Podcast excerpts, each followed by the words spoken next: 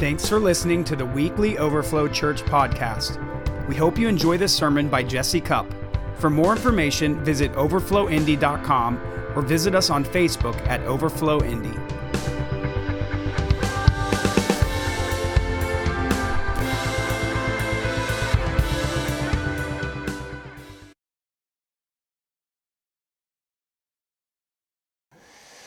Um, this this past Thursday night, my family did what, what is kind of a new tradition for us in the last few years to celebrate the Passover. Uh, it's called the Seder meal. And so we, we did a Seder meal, just the four of us at home. Um, and three years ago, on on April the nineteenth, two thousand nineteen, I have this recorded in my journal. I want to read it to you guys. Um, I, this was one of the most proud moments of my life. And some of you probably heard this already, but you're going to hear it again. You're going to hear it again because uh, you, you, that's just, you're going to be as proud as I am. All right. David was five years old when this happened. I just had the most proud moment of my life as a father. David just gave his life to Jesus. We celebrated the Seder Passover meal tonight as a family and shared the story of the Passover and the cross to the kids. David was very interested and teachable with it. We had a lamb with the Seder sides. We had grape juice, matzah bread, and did a Seder activity where the kids have to hunt for this bread that's wrapped up in a cloth, and it's kind of like um, it's kind of like an Easter egg hunt, but just for the one thing. And then they win a chocolate prize. And that's just part of the tradition. We even had a seat, a fifth seat at the table for Jesus with a plate of food for him. So we did it all just like he was there in the fit, in the flesh with us. I've been planning all week to lead him to the Lord tonight in an official way. I believe he probably already qualified for salvation simply because he is already a believer. But I felt like it would be good to do an official prayer. We went for it when I put him to bed, and he really wanted to do this. Before I led him in the prayer, we worshiped and asked Jesus to come into the room. Then I had him look at Jesus. He said he could see part of Jesus. He saw his head and his, his torso. It's like, seriously saw him. David sees in the spirit. It's It's pretty, it blows my mind sometimes. And some, sometimes, often, when when we're when we're soaking and recounting the Lord, like I'll, I'll feel presence in the room, and sometimes I feel it in concentrated places. Sometimes I can I know that it's God's glory. Sometimes I know it's Jesus manifesting himself in the room. Sometimes it's angels. And, the, and I have a discerning often, I'm not saying all the time, when I know. And there's been so many times when David would start telling me that he's seeing things, because he can see in the spirit often, and he sees exactly what I was sensing, and sometimes I'll see it with my spirit eye, and it all matches up. So that happened this night, because where he saw, where he said he saw Jesus, where he saw his head and his torso, was right in the spot that I was sensing his presence.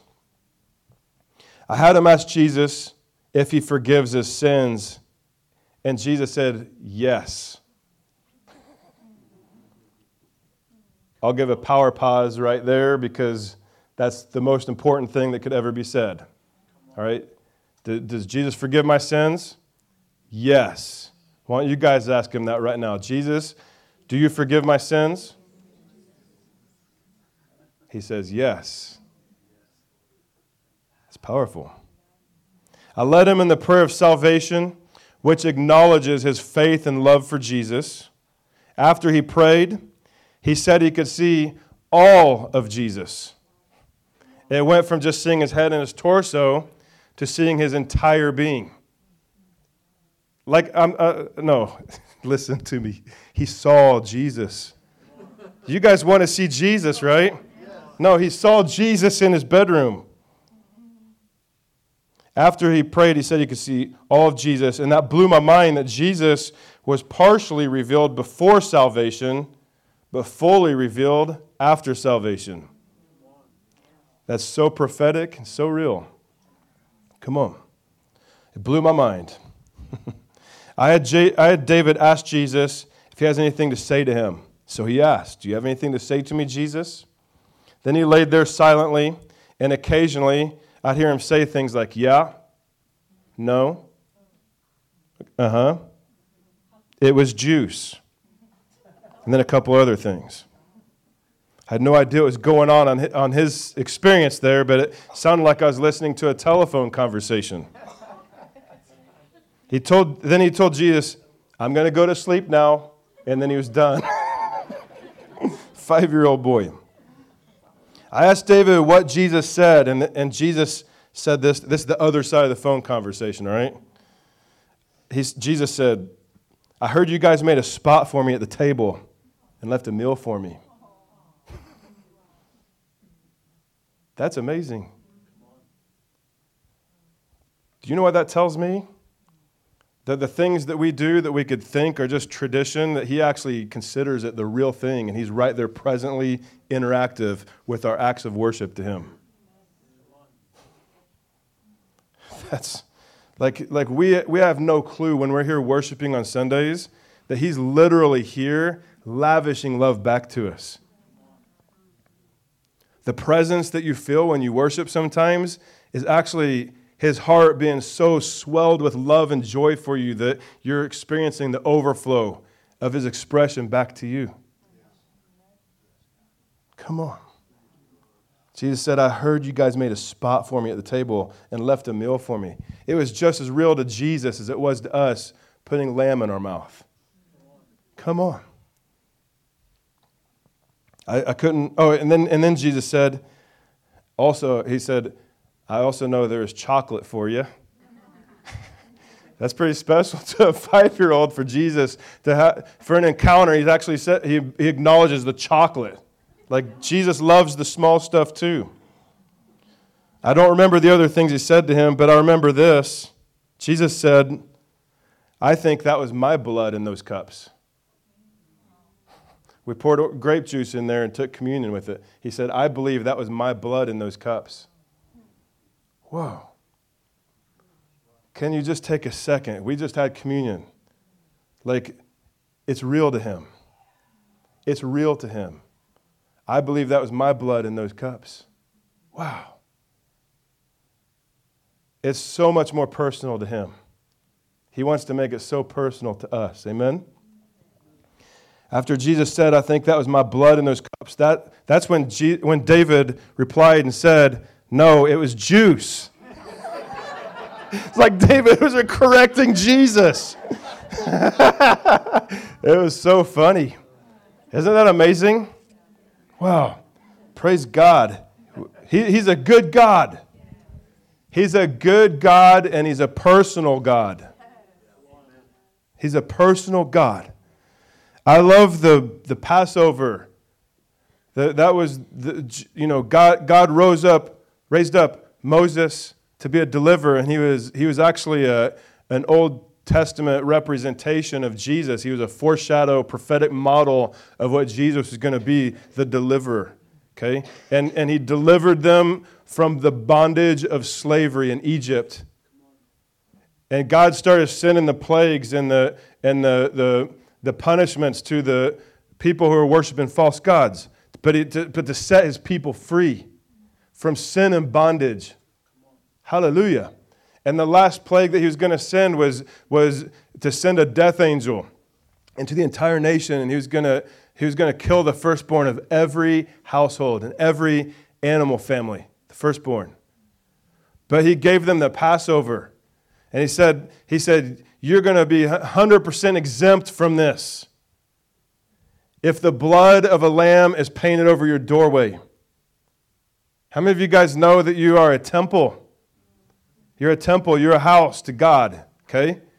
And and the blood of the Lamb was representative of what Jesus was going to do on the cross to, to save us from punishment that we all deserve. Hallelujah. When, when God looks at the blood, He passes over, all right? It, it, the, the, there's no wrath. There's no punishment for those who are covered under the blood of Jesus. That's in, that's incredible. And it's also amazing to me that God gave them the Passover before they went into the wilderness. It was before Moses went on Sinai, before he went up on, on the mountain and had an encounter with God, and God gave him the law that they had to live by so that they would be, they would be a nation that lived under a religious law system that created a different form of bondage for people. By the way, they chose that. That wasn't God's plan. I don't have time to preach that one right now. But it was never God's intention. And he gave them the Passover, the blood of the Lamb, the freedom from all bondage before the law ever came into effect. That was always his plan. Hallelujah.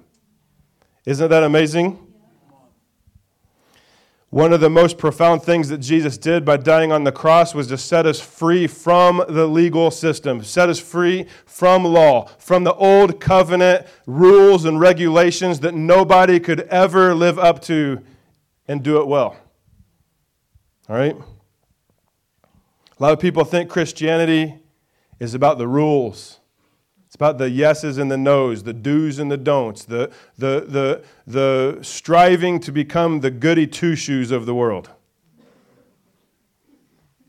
For a lot of people, it's unappealing. For a lot of Christians, they're miserable because they they believe that that's how God is. But Jesus came to set us free, not to bind us up. Amen? Amen. He came to set us free. And and it still involves obedience, but a different kind of obedience than religious works and self-righteous obedience, all right? Jesus said, if you love me, you will obey my commandments. Now obedience isn't religious legalism. It's, it's an act of love. We don't work for love. We work from love. Come on. When you love somebody, you, you want to do right things for them. You, when you love someone, you don't want to hurt their heart. So love drives us to do the right things, but it's not legalism. He set us free from that. Hallelujah. It's not about religion and works. It's about relationship. Come on. The old covenant law, it, it involved works. It involved using your own strength, your own ability, your own your own ability to remember how to do all the rules in the first place. None of us have that sharp of a memory. Well, maybe some of you guys, you are smarter than me. I'll give you that. But but I don't think any of us are going to remember all those rules and then be able to keep up with them. All right? In the old covenant, we have all sinned and we've all fallen short of the glory of God. Okay? There, there's lots of condemnation. There's lots of shame and guilt when, when we function from legalism. And let me tell you, even people in the world who don't have Jesus yet and don't even consider themselves legal or, or sorry, religious are still functioning from the same thing because it's how do I perform my way into a better life? Okay? You can't. You might you might get promotions or make somebody happy, but it's not going to do anything for your for, for your eternity or for your inner security or your freedom, okay? And under the old covenant, there's lots of glory too.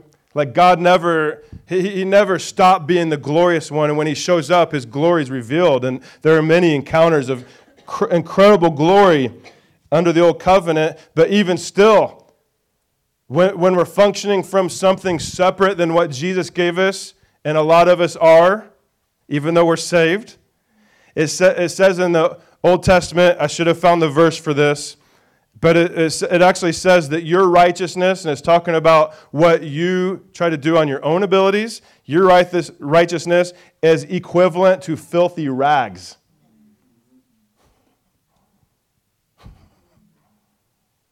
You can't do it good enough to be better than filthy rags. And when I say you, I also mean me. Okay? I'm not the pointy finger, staunch it's you guys, you're going to hell. I'm not doing that. Me too. I, I qualify the same as you. All right? We, we could never fulfill the righteous requirements of the law. We could never be anything better than filthy rags in and of our own selves. All right?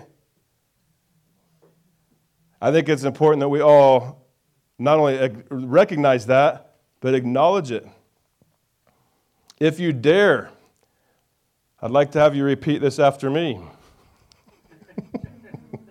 And you don't have to, but I think it'd do us all good. All right? Jesus, if it weren't for you, I would be filthy rags. I couldn't be righteous. There, there's nothing I could do to measure up. Without you, I can do nothing.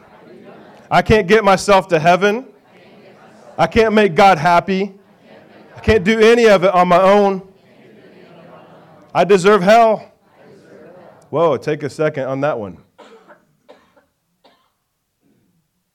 I, I deserve hell.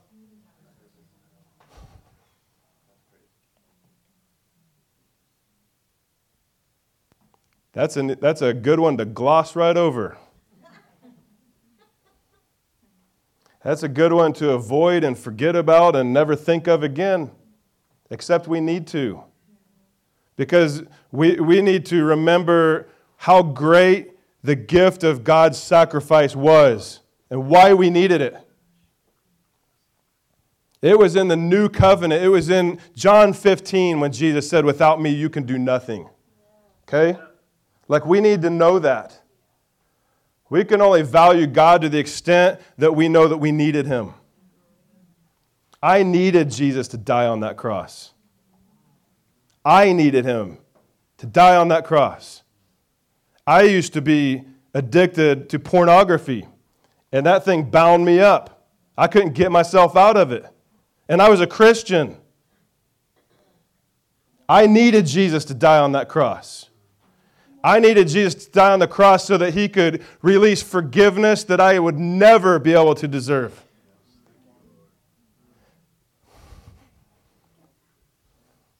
I needed Jesus to die on the cross, not just to forgive me, but to shed blood that could actually cleanse me of my unrighteousness. Not just forgiveness that says, I forgive you and I'm going to ignore this thing that you still have and love you despite it. He's that good, but He's way better than that. He didn't just die so He could overlook it. He died so He could actually cleanse us from it, washing us and rinsing us clean and pure and making us as white as snow. But He didn't just stop there, guys. He didn't just forgive your sin. He didn't just cleanse your sin. He also removed the sin nature that was causing you to have to keep it on a repeat pattern all the time. He set us free from the old, the, the old sinful nature, man.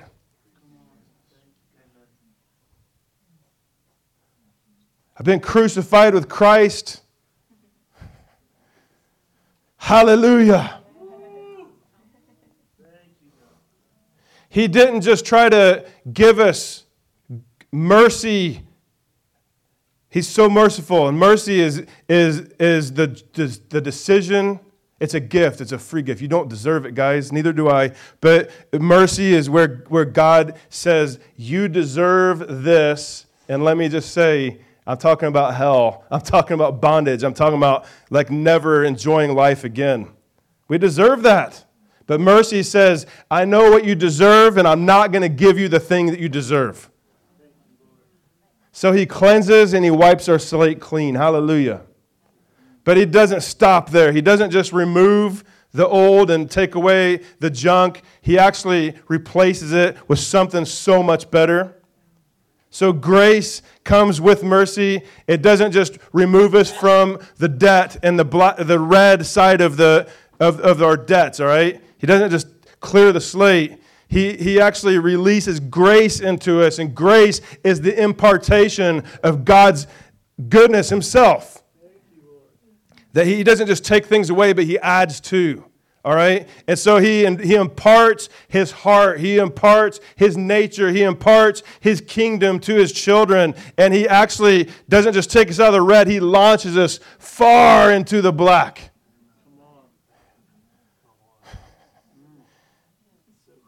Taking away the old sin nature. That's the cross. Launching us into the new nature of sonship, daughterhood in Christ. That's the resurrection. Hallelujah. Hallelujah. By the way, he set me free from pornography. Hallelujah. Years ago. It's not even, it's not even part of my life. People can struggle with things and think, well, that's going to be my lot in life. It's going to be my thorn in the flesh, or it's going to be the, the it's going to be the thing that I have to keep getting grace and mercy on constantly, over and over and over. And he'll give it to you if you if you truly repent. But he says that's not good enough. That's not all I did for you. That's not the finished work of the cross. That's just part of it.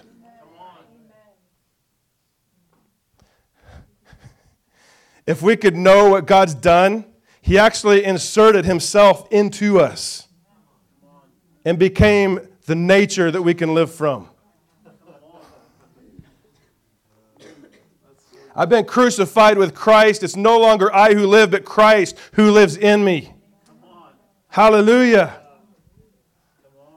We can't just stop at the crucifixion. We've got to step into resurrection and allow his life to live inside of us and spring forth. He can shift all things. He, he comes in and he breaks strongholds. He destroys and demolishes every work of Satan in our lives. And he gives us so much power that we can live victoriously and live in glory and anointing and freedom. Hallelujah. Is anybody thankful for the work of Jesus Christ? he, he came into this earth so that he could destroy and annihilate The, the bondage of the old covenant, and so he could start a whole new covenant for us. And covenants have to be ratified by blood and death. Okay? They have to be. And Abraham, in, in the book of Genesis, I, I want to say it's chapter, it's either fourteen or fifteen, it's when God came to give Abraham a covenant. And he made a covenant that you're going to have children from your own body, as many as the stars you can see in the sky. And I'm going to give you this land as far as you can see in every direction. And he made a covenant to him. You know what a covenant is? It says, I swear to you that what I've promised, I will do everything I can to make it happen as long as you stay in covenant. As long as you respond to what I'm, what, what this deal is, I'm, I will live and die to see this thing to, through to you.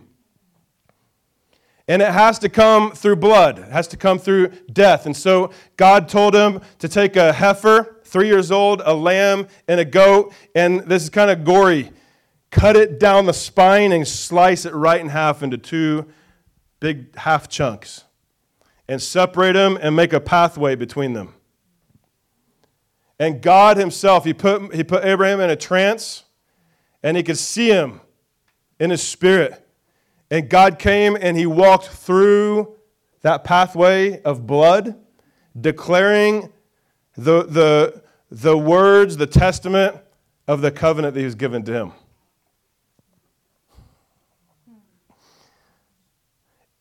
You know what's amazing about covenants? That the, you are bound to it until death do us part. Marriage is a covenant. And even though we don't do a death per se, we actually are saying to our spouse, I will live and die for you.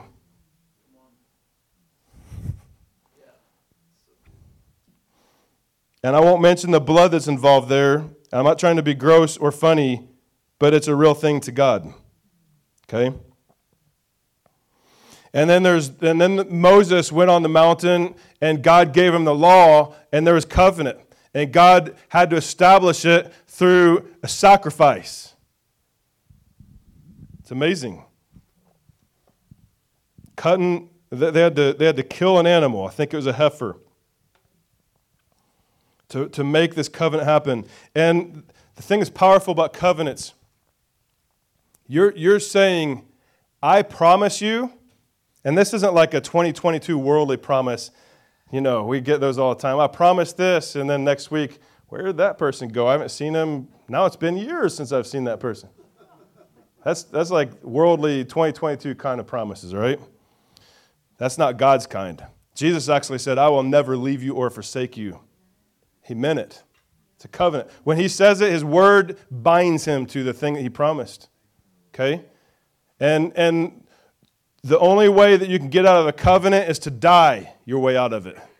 All right? But when, when covenant gets broken by us, actually, this is the Old Testament reality, all right? This is how they lived in that in that day. It was so real, and God, it was real to God, that, that if somebody breaks a covenant, they actually are supposed to die for it. The penalty, dying.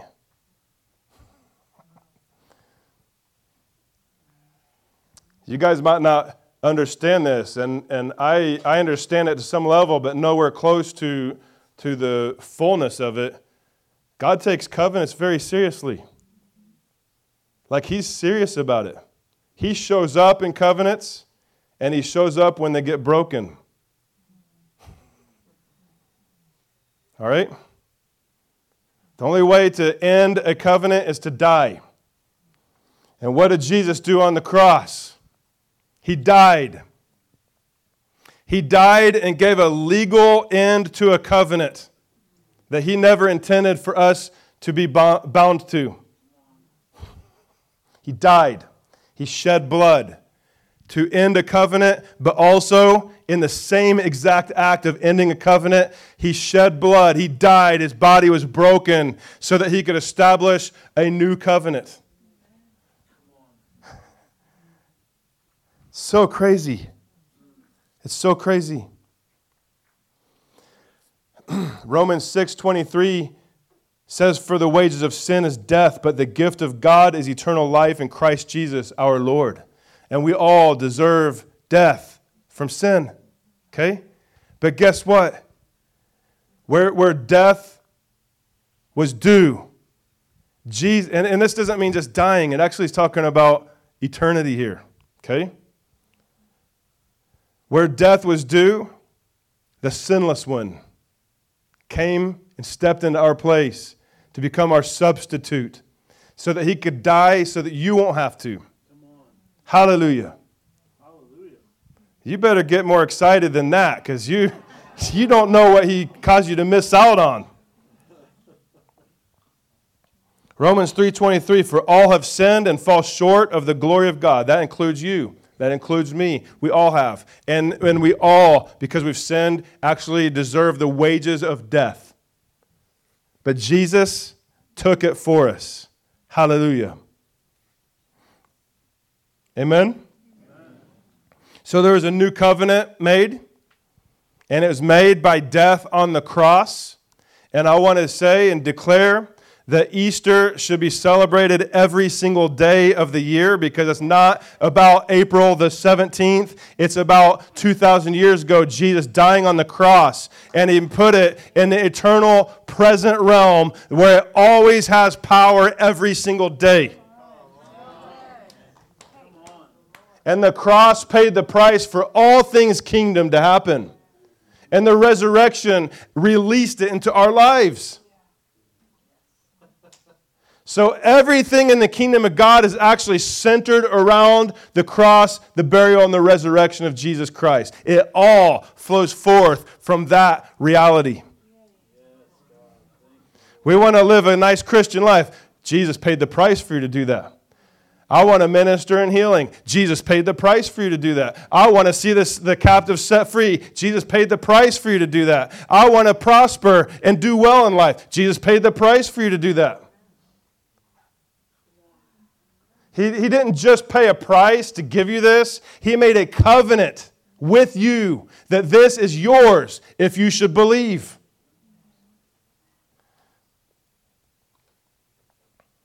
God's made a covenant with himself for his word to be established to all people who will believe it. a covenant that says everything that he that he died for, he he, he proclaimed to us all the things that are our benefits in the kingdom of God through this covenant. Jesus is saying, I promise to you that I will follow through with everything that I said I'll do on my side of this thing. I promise. And if he would ever break his promise, guess what? He would have to die all over again. That ain't going to happen.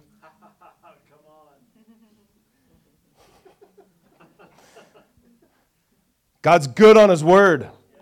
We're so used to a culture where people's word could mean squat. In the world and in the church. I'll do this for you.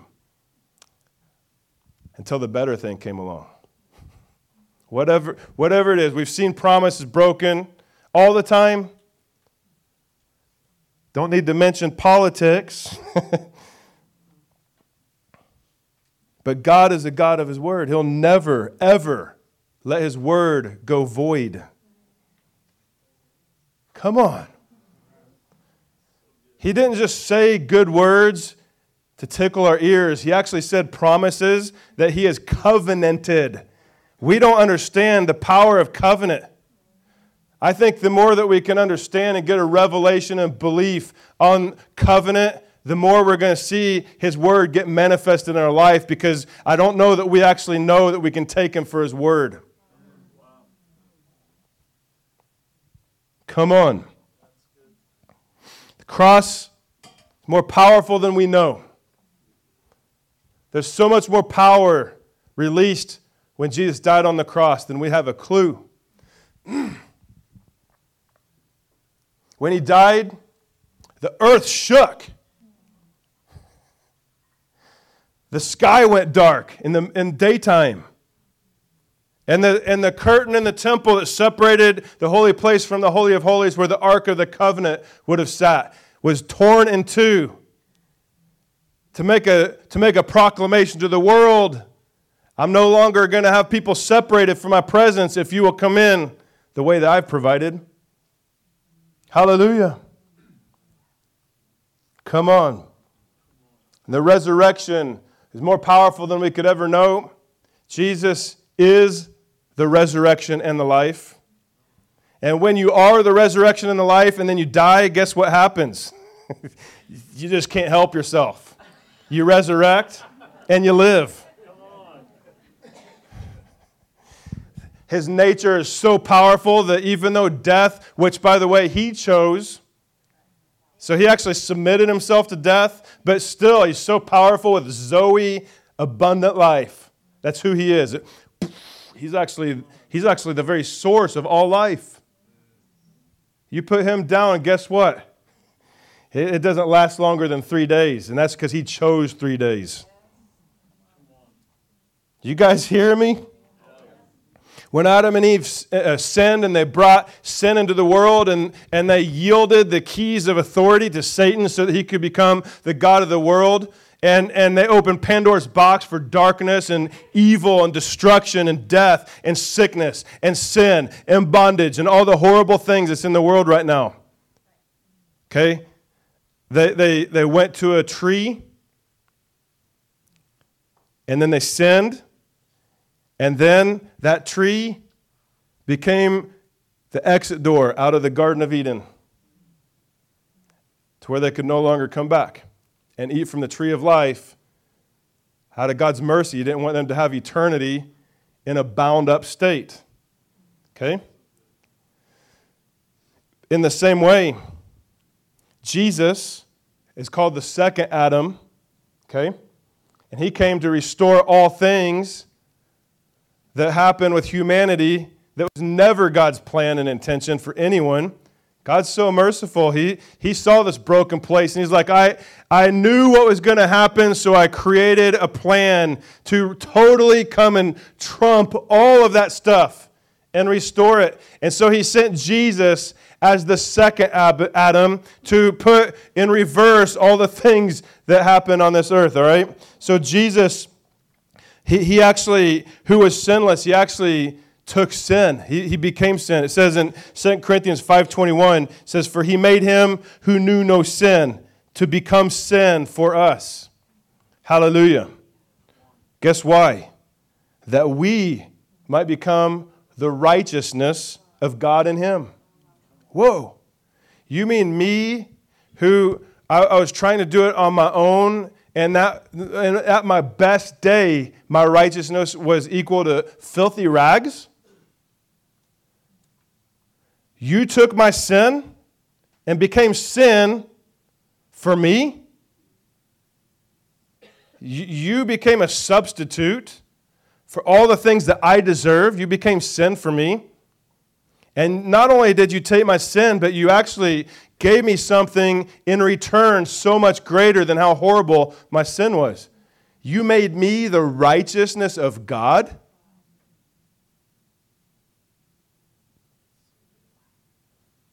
God loves you so much that he didn't just want to see you not struggle with sin anymore.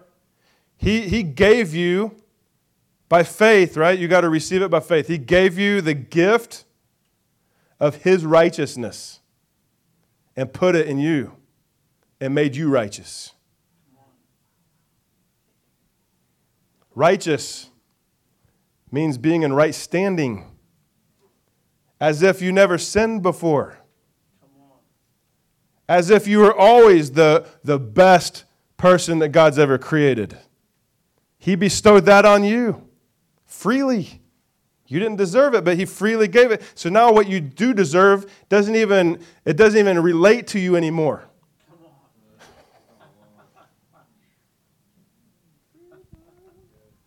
Galatians three thirteen says, "Christ has redeemed us from the curse of the law." Everybody say, "I've been set free from the curse." Set free from the curse.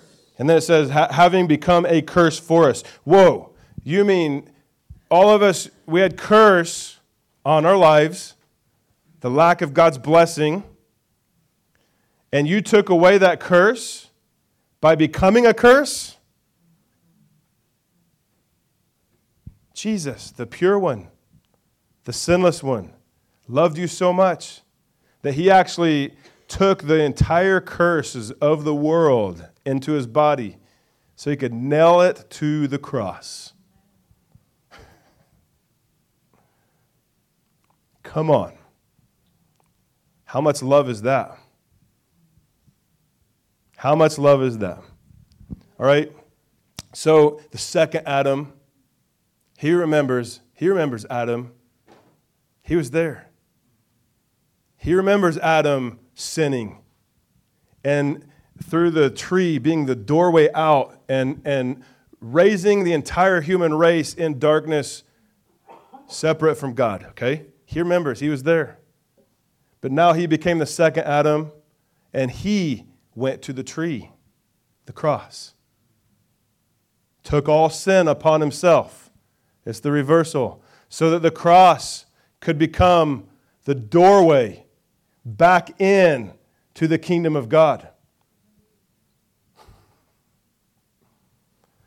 Humanity exited out and have been on the outside. Jesus and the cross brought all people in. Come on. But it has to come through the cross. It has to come through the blood of Jesus. It has to come through the one doorway. And Jesus said, he said, "I am the way. I am the truth. I am the life. And nobody can come to my Father except through me."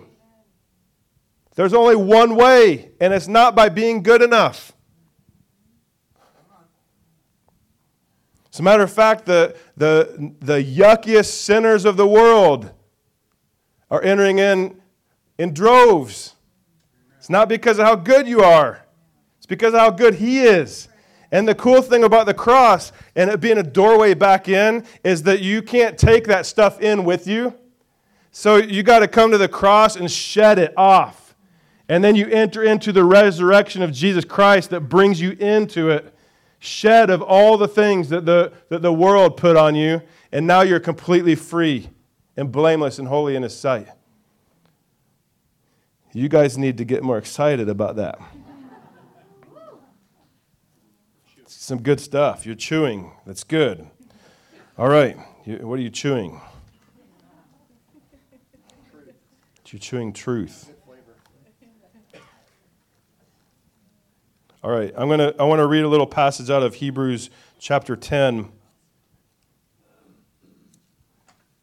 before I close here. Hebrews ten, and I'll start with verse eleven. Every high, sorry, every priest stands ministering daily and offering repeatedly the same sacrifices, which can never take away sins. And I want you to remember that covenants require blood, right? They had to do it every day, all right? But this man, talking about Jesus, after he had offered one sacrifice for sins forever, sat down where? At the right hand of God. From that time, waiting till the enemies are made his footstool. For by one offering, he, guess what? For by one offering... Lord, let this land in people's hearts in a profound way right now. By one offering, he has perfected forever those who are being sanctified. Come on. Come on.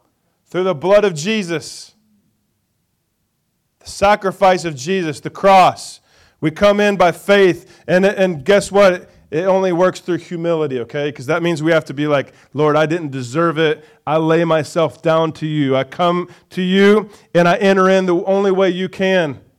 And, and I, I bring my faith into it through repentance and complete surrender to the Lord, okay?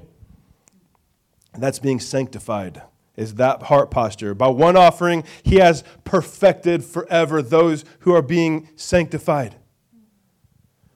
When, when we... yield our lives to Him in faith and receiving the grace. Through, and we get salvation through that.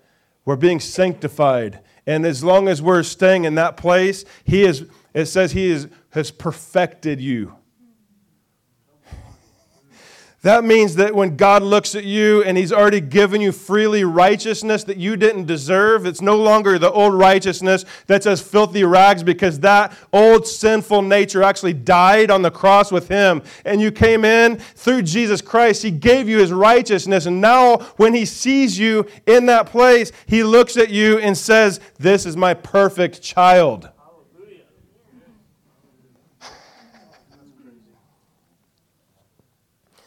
I screwed up yesterday. You're under my blood. You're my perfect child. When we ask God to forgive us for our sins, it totally, completely restores us back under that blood, and we can be completely cleansed and forgiven and broken off of all the stuff that we ever have done, and be under that fountain of His blood where He looks at you, the Passover, come on, and He says, Those of those, those of you who are under my blood, I see you as perfect. It's my perfect child. Hallelujah. It's amazing. By, where am I? For by one offering He has perfected forever those who are being sanctified. But the Holy Spirit also witnessed to us, for after He said before, check this out. This is out of, I think, Jeremiah. This is the covenant that I will make with them after those days, says the Lord. This is the covenant He made on the cross.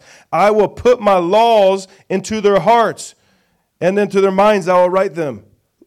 Wait, law? I thought we I thought you said it's free from law. Oh, no, you're talking about your works, like your human works. No, that, that that's filthy rags. But my laws, I'm going to write them in your heart. That means that means if you love me, you'll obey my commandments. If you love me, I know you're going to want to please me. If you love me, I know you're not going to want to break my heart. I trust you.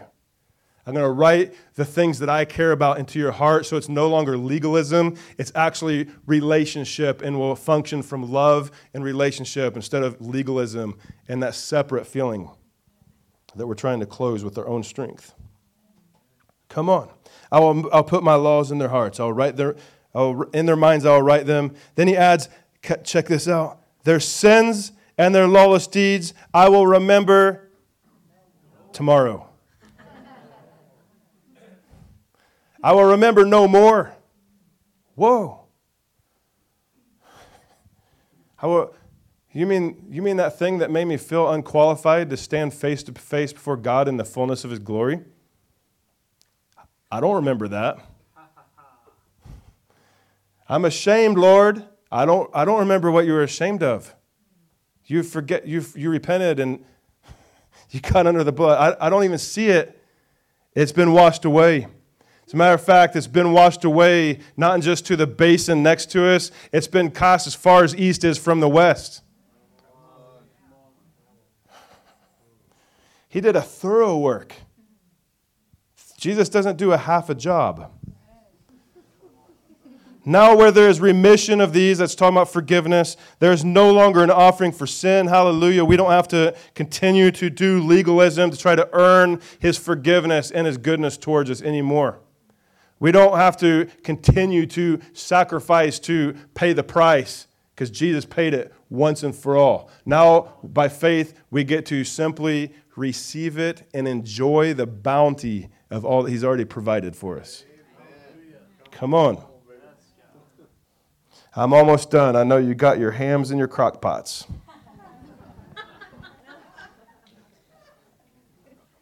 We do. But I'm good. I usually consider my Sunday mornings a fast until sometime in the afternoon. All right, verse nineteen. This is where, okay, everything I just said is Jesus ratifying a new covenant, okay? But I want you to check this out, because what I'm getting ready to read is one of the most profound benefits that he's covenanted with you. And when he covenanted, he said, this is how it is in my book, and I am never going to consider anything other than this, or I have to die. Okay? You guys get that? Like, like he actually means what he says. That'll preach for a long time, but we got ham.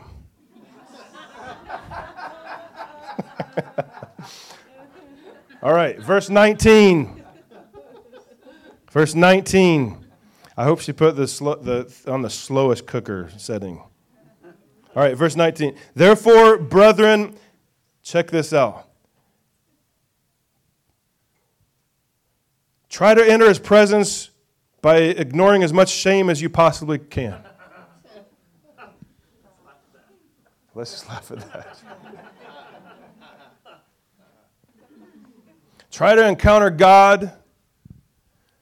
Try to work through your junk and see if you can get a little tingle in his presence. Let's just laugh at that.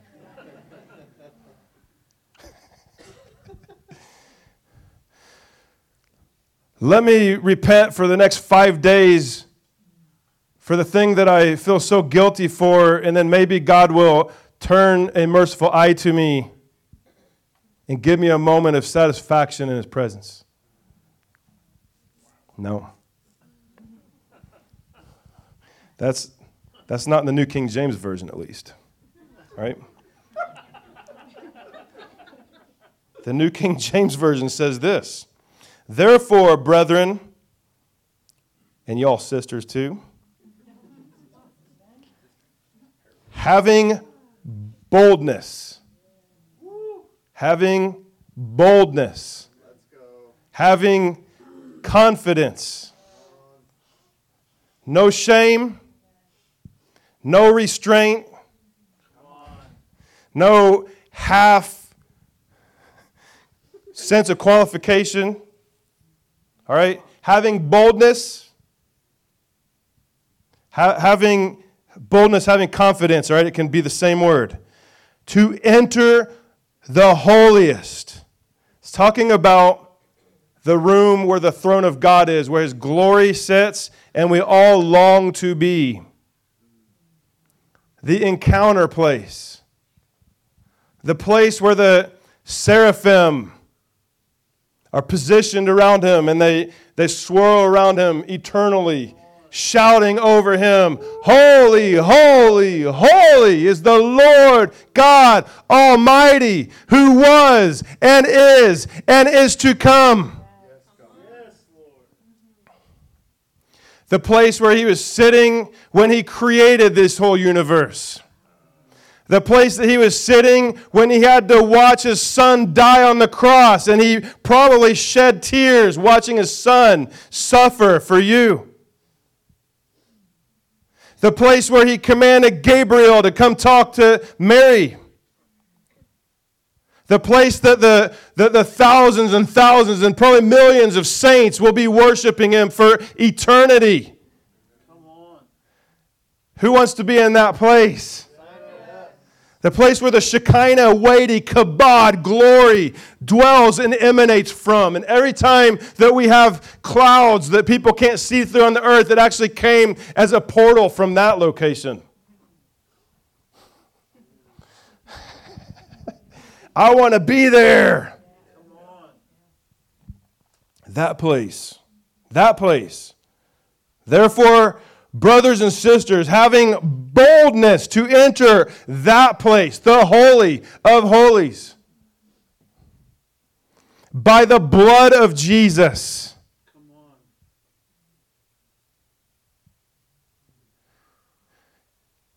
Do you have to get good enough to go there?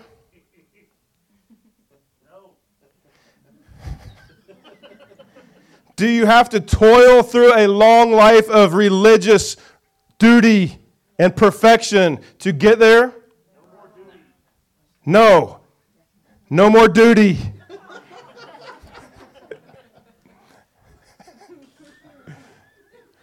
We do not have to do those things to get there. We do not have to work our way to be worthy to go there, because Jesus finished the work on the cross. And by the blood of Jesus, he has covered you, and he looks at you as perfect in his sight. He looks at you as his righteous one because of what Jesus did and because you entered it by faith and submission to him.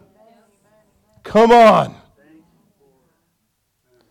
By a new and living way which he consecrated for us through the veil, that is his flesh. Whoa, now it's saying that the veil that separated everything was actually the flesh of Jesus Christ, but it was the flesh that went to the cross and was broken so that the veil was ripped in two and we could walk through. Whoa, walk through the split thing that was actually his body.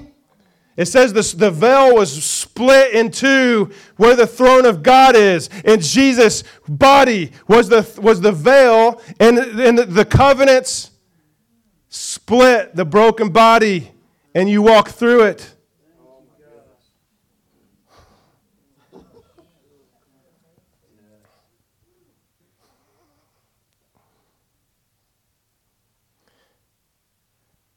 His throne is where you're invited. You weren't worthy on your own, but Jesus bestowed on you something free you didn't deserve. Accept that. By faith, accept that. Because he doesn't like looking at you standing on the outside thinking that you're unworthy to come in to the place that he's already created for you to be.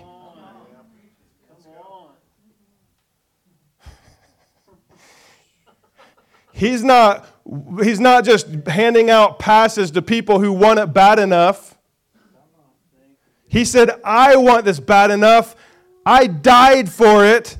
Please don't rob me of this experience of encountering you in my throne room.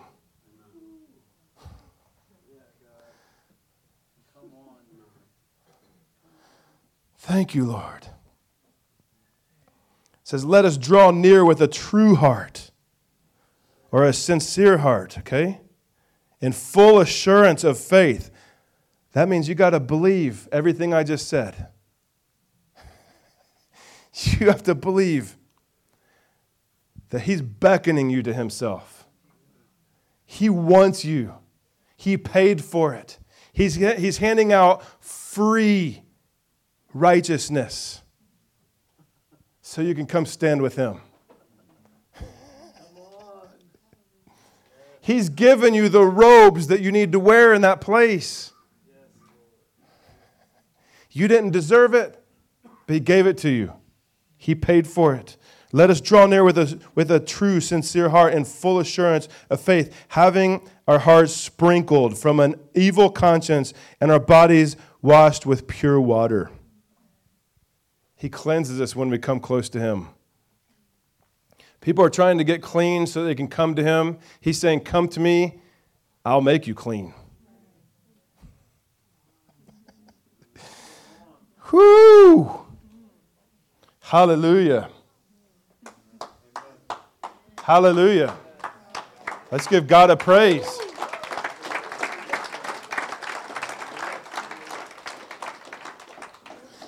Hallelujah. I want you guys to stand.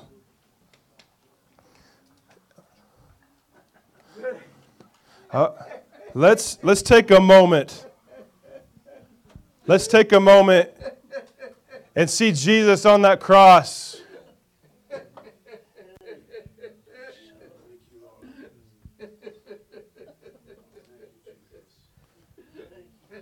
I want I want everybody's attention for a moment, please. Thank you. I want you guys to look at Jesus on the cross right now and understand that he was ratifying a covenant for you. Covenant of blood. Covenant that required death.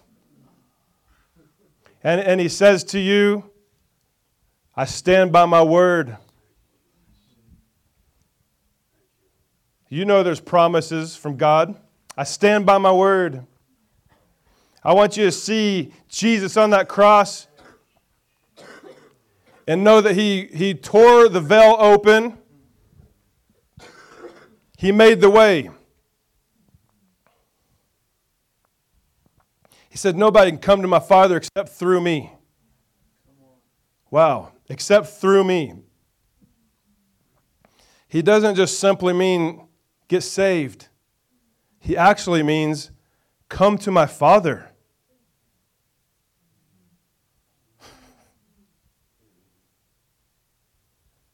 Jesus made the way for you to come to his Father, and we know where the Father is. He's sitting right there on that throne, and he's in heaven, where everything's perfect, where Jesus has already paid for everything and completed all of it. And he says, come to my Father through me. And you look at heaven and you see what's there. And you can look at your life and see what doesn't seem to be there or supposed to be there.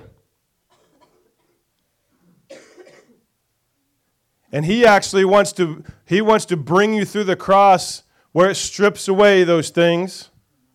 Where you can come in purely before the Father. And he wants to bring transformation, and he wants to break off all things that don't belong in that place. So that when you go out into the world, you're a person who lives in that place. Yeah. Hallelujah. I want you guys to take a moment and just observe your heart. Ask the Lord, is there anything that's in my life that doesn't work in heaven? It could be sin, it could be belief systems, it could be bondages, it could be it could be um, unforgiveness, it could be uh, things that you need to get right with somebody, whatever it might be. Just ask him if there's anything I'm carrying that I need to release to you right now at the cross, because I want to be close to you right now, and he wants to be close to you. Just take a moment. Just take a moment.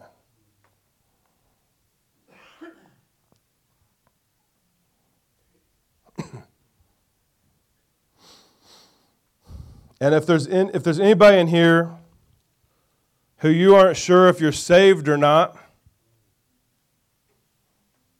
or or maybe you've been saved but you're not sure if you're actually right with God, and and uh, maybe backslidden even, or or maybe you know you've been kind of half with it. Today is the day of salvation, and I don't want you to leave this building with an unassurance of all the, that God's done for you. And in a moment, we're going to have a few people up here to pray for people. And I want to recommend that you come forward to receive salvation or to or to make a commitment that you're you're giving your life back to the Lord. But there, there may be people that you have things that you just need God to shed off of you. And I just want to pray for you right now. Why don't you guys lift your hands to heaven? I'm not going to single people out. This is between you and the Lord. But again, if somebody needs to receive salvation, please come to the front after we after we close. Please.